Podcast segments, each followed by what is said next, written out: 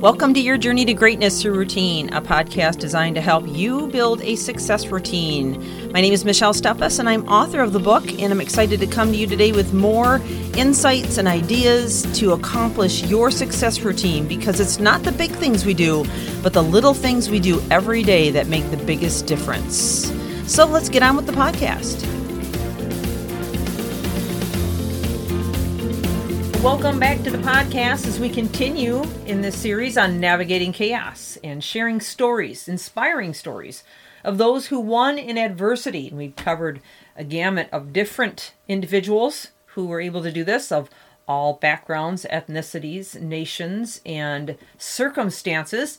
And if you've missed any of it, I would encourage you to go back and listen because we're not only sharing on stories of people who have done this and stood through it all but also tips and ideas on how to overcome adversity in your life. So it's been a powerful series. Let's jump into the next one. And this particular one I chose because she really faced some incredible adversarial situations and circumstances, even though her pursuit and passion was to do what was right, even if it meant execution.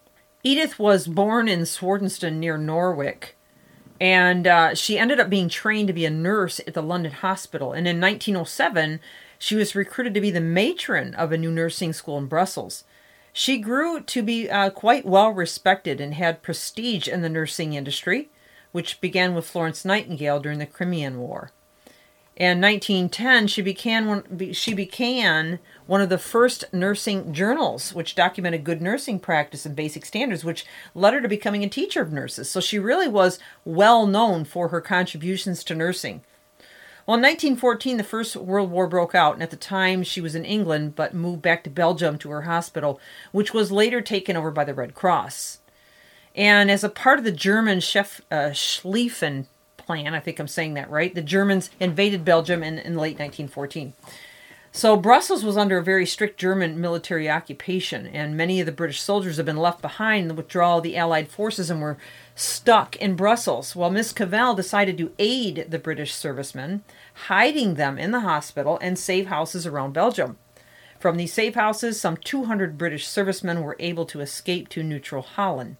At the same time, she continued to act as a nurse and treated wounded soldiers from both the German and Allied side.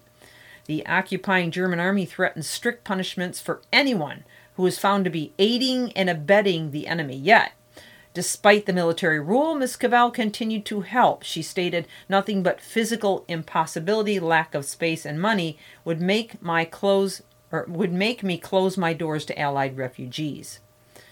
So in mid 1915, uh, she came under suspicion for helping Allied servicemen to escape, and this was not helped by her outspoken views on her perceived injustice of the occupation. In August 1915, she was arrested and held in St. Gilles prison. After her arrest, she didn't try to defend herself, but only said in her defense that she felt compelled to help the people in need. After a short trial, the German military tribunal found her guilty of treason and sentenced her to execution. This surprised many observers as, as it seemed awfully harsh, given that she was honest and the fact that she'd saved many lives, both Allied and German.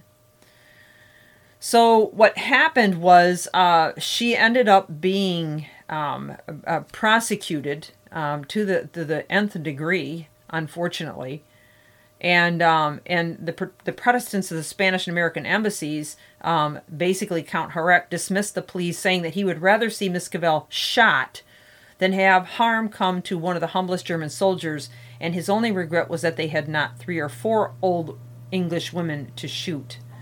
Well, that's pretty cold, right? And here she was, still standing in in this this um, resolve to help other people and to stay committed to her values. For two weeks uh, prior to her execution, Miss Cavell was kept in solitary confinement except for a few brief visits. And on the night before her execution, she was visited by the Reverend Stirling Gahan, an Anglican chaplain. He recorded her final, final conversation. He, he records that Miss Cavell said, Patriotism is not enough. I must have no hatred or bitterness to anyone. Wow. She also was recorded as having said, I have seen death so often that it is not strange or fearful to me. And on her last night, she wrote her fellow nurses saying, I have told you that devotion will give you real happiness. And the thought that you have done before God and yourselves the whole duty and with a good heart will be your greatest support in the hardest moments of life and in the face of death. Some very powerful words. The following morning, she was executed with the other Belgians convicted on similar charges. And there are conflicting reports of her execution, but in one report, a German soldier is, is said to have refused to execute her and was shot by his commanding officer. However, this account was refuted. Um, who knows whether it was true or not? And in some misleading Allied propaganda, Edith Cavell was reported to having fainted with fear and refused to wear a blindfold, at which she was shot in the head. So, you know, all, all, these rumors are floating around, but the moral of the story here is that this woman was willing to stand against all odds to, for her principles, for the value that she felt she was as a human being to help other people. And she didn't care what it took to do it. And she went to great lengths to stand for what she believed in, but she also refused to become bitter and filled with hatred and she stood with her patriotism. Now, what if we had more people in the world that would make that kind of stance? This is powerful stuff. So, here is the tip that I have for you refuse to give up. To overcome a crisis, you need to fully commit to finding a way forward. You must approach the problem determined and motivated. This will create a mindset where you look at adversity as something to be overcome and solved, not passively accepted.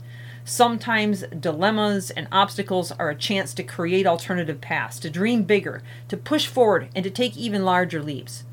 But whatever you do, you can't give up. Uh, Michael Jordan has famously said, and he's, of course, a basketball star in the United States I've missed more than 9,000 shots in my career. I have lost almost 300 games. On 26 occasions, I have been entrusted to take the game winning shot, and I missed. I have failed over and over and over again in my life, and that is why I succeed.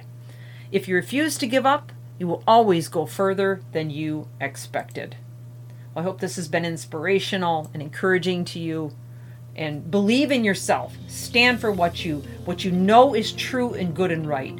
Don't allow bitterness to to swallow you up and decide to push forward no matter the cost. This is Michelle Steffes, your journey to greatness through routine, encouraging you to keep reaching higher. Join us tomorrow on the podcast. Thank you.